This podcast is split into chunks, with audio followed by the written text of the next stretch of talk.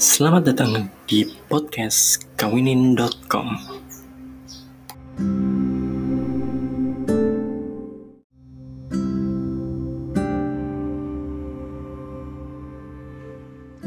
Assalamualaikum warahmatullahi wabarakatuh. Hari ini saya mau sharing uh, hari ke-28 sharing sehari 5 menit.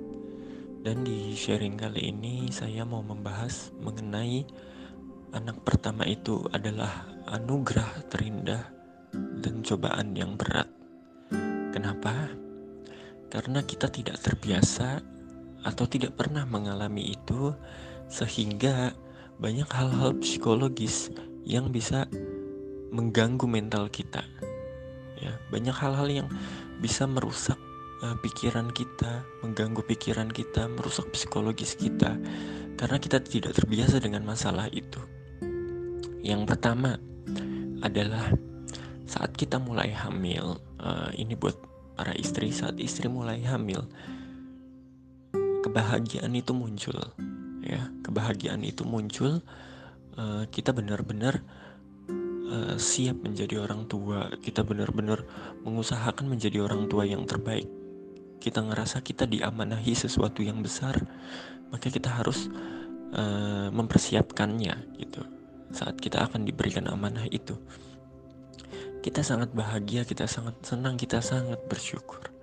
Tapi dalam prosesnya, mungkin istri-istri akan merasakan tiga bulan pertama yang namanya mual-mual, yang namanya pusing, yang sakit-sakitan, badannya pada sakit, nggak enak, nyium bau makanan muntah, mual, nggak bisa makan apa-apa, nutrisinya nggak masuk, semakin lemes dari lemes bikin stres karena takut anaknya tidak tercukupi asupan gizinya. Itu bakal ngeganggu psikologisnya.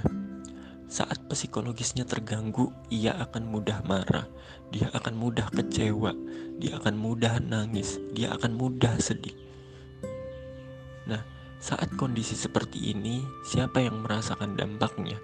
Yang merasakan dampaknya adalah suami. Suami nggak paham apa yang terjadi sama istrinya dia cuma merasakan dampak dari istri yang jadi sering nangis dari jadi apa istri jadi sering sedih sering kecewa sering marah-marah sering ngamuk-ngamuk ngomel-ngomel itu yang dirasakan sama suami. Mungkin suami yang tidak siap akan kecewa dengan keadaan istrinya atau mungkin ngerasa kok kamu kayak gitu? Kok jadi begitu? Kok hamil malah begitu Padahal suami-suami tuh nggak ngerasain apa yang istri rasain gitu. Istri dalam kondisi itu nggak bisa mengendalikan dirinya karena dia benar-benar stres sama kondisinya. Suami juga nggak ngerti harus berbuat apa tapi tiba-tiba diomelin, tiba-tiba nangis. Istri nggak ngasih penjelasan kenapa, nggak ngajarin harus gimana. Jadi akan ada miskomunikasi yang sangat besar di sini. Cobaan calon anak pertama itu bikin stres kalau kita nggak paham, kita nggak belajar tentang proses yang akan terjadi dalam uh, memiliki anak pertama, proses dari kehamilan, kita nggak akan siap. Ya, kita nggak akan siap. Banyak hal-hal yang terjadi justru banyak suami istri malah bertengkar saat persiapan ada bayi. Banyak suami-suami yang nggak pengertian atas kondisinya istri, gitu banyak istri juga yang nggak siap dengan mental itu. Nggak nggak berpikiran jernih emosional. Tapi saya bilang ini wajar karena perempuan itu memang lebih cenderung dengan emosinya. Jadi sangat merubah emosi mereka ngeganggu psikologi mereka itu sangat wajar.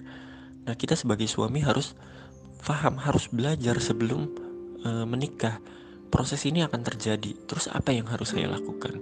Kalau istri marah-marah tuh harus gimana kalau istri lagi nangis-nangis tuh kita harus gimana? Kita harus ngasih support, kita harus meluk mereka, harus rangkul mereka, harus sayangin mereka. Masalah kecukupan makanannya kita harus ngasih apa, kita harus melakukan apa. Gitu, itu semua harus kita fahamin. Kita juga harus sama-sama paham dalam kondisi itu bagaimana gizi si calon buah hati kita tercukupi dengan cara seperti apa kita harus banyak konsultasi ke bidan. Kita harus sama-sama tahu. Bukan cuma istri tahu tapi suami juga tahu. Kenapa? Karena walaupun istri tahu istri itu emosional dalam kondisi seperti itu. Dia belum tentu bisa berpikir jernih. Dia itu butuh sosok suami yang bisa nemenin dia yang bisa ngasih saran ke dia dengan baik nah suami itu harus punya peran di sini harus bisa ngasih saran yang baik harus bisa ngasih tahu kamu harus begini kamu harus begini dengan baik gitu jadi ini benar-benar ujian pertama kemudian ngidam Kadang istri minta permintaan yang aneh-aneh, minta makanan aneh tengah malam. Kita suami harus cariin. Kalau nggak dapet, istri kecewa. Kalaupun dapet belum tentu dimakan, cuma pengen ngeliat atau cuma makan sesuatu terusnya kita yang harus habisin. Banyak dalam hal-hal seperti ini tuh bakal banyak banget cobaannya. Ngidam itu nggak semanis yang mungkin kita lihat di Instagram istri ngidam ini kita cariin kita beliin segala macem gitu ngidam itu nggak segampang itu belum tentu yang uh, di mau istri ada terus kadang minta yang aneh-aneh itu yang mungkin sulit untuk dilakukan tapi kita harus tetap memberikan dengan durasi waktu tertentu gitu. Karena jangan sampai ngidamnya berubah coba dipenuhin gitu. Ya itu itu bagian dari cobaan dengan kita nggak memenuhi apa yang diidamkan sama istri bisa berantem lagi bisa ribut lagi bisa ganggu psikologisnya lagi. Saat psikologinya terganggu lagi akan muncul emosi lagi akan mulai keributan lagi. Semakin besar semakin besar muter-muter berkutat seperti itu. Ya di sisi lain uh, suami yang ngerasa harusnya dia yang dilayanin dia jadi yang ngelayanin. Ya suami yang menganggap menikah itu dia akan dipenuhi uh, apa dipenuhi kebutuhannya dalam arti dipersiapkan semuanya walaupun dia yang kasih nafkah tapi dipersiapkan. Yang tadinya bajunya disetrikain sebelum kerja yang tadinya disiapin sarapan yang tadinya dimasakin air hangat segala macam sekarang harus gantian. Suami yang tetap kerja cari nafkah suami yang nyiapin sarapan suami yang nyiapin air hangat buat mandi Suami yang nyiapin segala kebutuhannya buat istri Padahal suami juga yang cari nafkah capek. Belum lagi masalah seksnya nggak terpenuhi. Karena di waktu-waktu tertentu di bulan-bulan tertentu kita nggak bisa berhubungan suami istri Dalam kondisi hamil gitu. Itu berat. Suami udah udah stres juga dalam kondisi itu. Kerja terus harus melayani istrinya. Istrinya emosian juga. Kebutuhan seksnya nggak bisa terpenuhi ini kalau kita nggak paham kita nggak ngerti kita bisa cari pelarian. Udah gitu kondisi istri yang sedang hamil itu pasti secara fisik semakin jelek bisa kita bilang. Jadi gendut jadi nggak menarik jadi kucel jadi lebih dekil apa segala macem. Gitu. Takutnya uh, suami-suami ini nggak siap dengan keadaan itu kita harus paham semua melewati itu kalau pengen punya anak pertama. Kalau kita pengen sesuatu yang besar akan banyak hal yang perlu kita korbankan. Gitu. Nggak mungkin kita mau berburu macan senjata kita cuma ketapel. Nah, untuk mendapatkan sesuatu yang besar kita juga butuh effort yang besar, butuh mental yang besar, butuh wadah yang besar, butuh kesiapan, butuh hati, butuh pikiran yang terbuka. Gitu. Jadi memang berat banget buat anak pertama, belum lagi proses-proses yang kita lalui sebelum istri melahirkan. Sebelum istri melahirkan, istri itu butuh banget asupan mental dari suami, butuh banget uh, support dari suami. Kalau suami nggak siap juga dalam hal ini, kalau suami nggak belajar menjadi suami siaga dalam kondisi seperti ini, ini bisa terjadi hal-hal yang buruk gitu kita harus belajar dari awal. Sangat berat sangat sangat berat kondisi itu. Belum lagi saat istri melahirkan. Setelah istri melahirkan fokusnya kepada anak. Udah berapa bulan nggak dilayani suami dalam hal apa pun dilayani. Masalah uh, kesiapannya buat kerja apa segala macam makanannya gitu kebutuhan seksnya nggak nggak dipenuhi lama sama istri. Sekarang begitu punya anak fokus istri ke anak. Belum lagi kalau misalnya begitu punya anak asinya nggak keluar itu istri pasti ngedown banget mentalnya terganggu banget stres banget.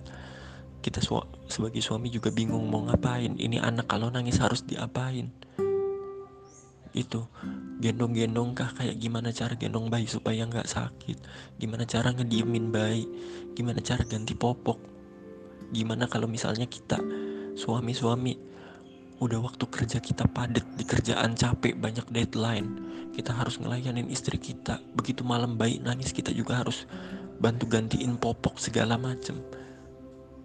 Kondisi kita juga nggak fit begitu kerja kerja under pressure psikologi kita juga terganggu itu bakal banyak banget masalah setelah itu tapi uh, kuncinya di sini adalah kita belajar parenting sebelum pernikahan Kenapa? Karena kebanyakan suami istri begitu nikah pengen buru-buru punya momongan. Kalau buru-buru punya momongan, pengen punya anak buru-buru tapi nggak belajar, nggak punya ilmunya, kita cuma ngejadiin anak pertama kita bahan percobaan. Nanti saat kita, anak kita besar, anak pertama kita besar, kita sa sadar kita punya banyak kesalahan sama dia. Kalau dia ngelakuin kesalahan, ada dua pilihan opsi. Antara kita ngerasa bersalah karena kita nggak bisa didik dia atau kita ngerasa kita marah sama dia kita kecewa sama dia. Padahal bukan salah dia salah kita nggak betul didik dia waktu kecil.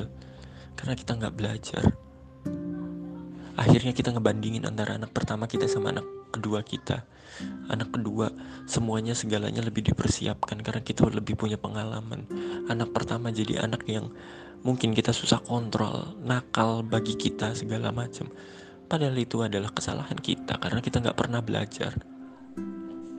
Ya jadi buat teman-teman sebaiknya kita belajar ilmu parenting bukan cuma calon-calon istri tapi calon-calon suami. Karena ini, anak itu bukan cuma anak istri kita tapi anak kita. Kita itu sebagai suami bukan cuma wajib memberikan nafkah.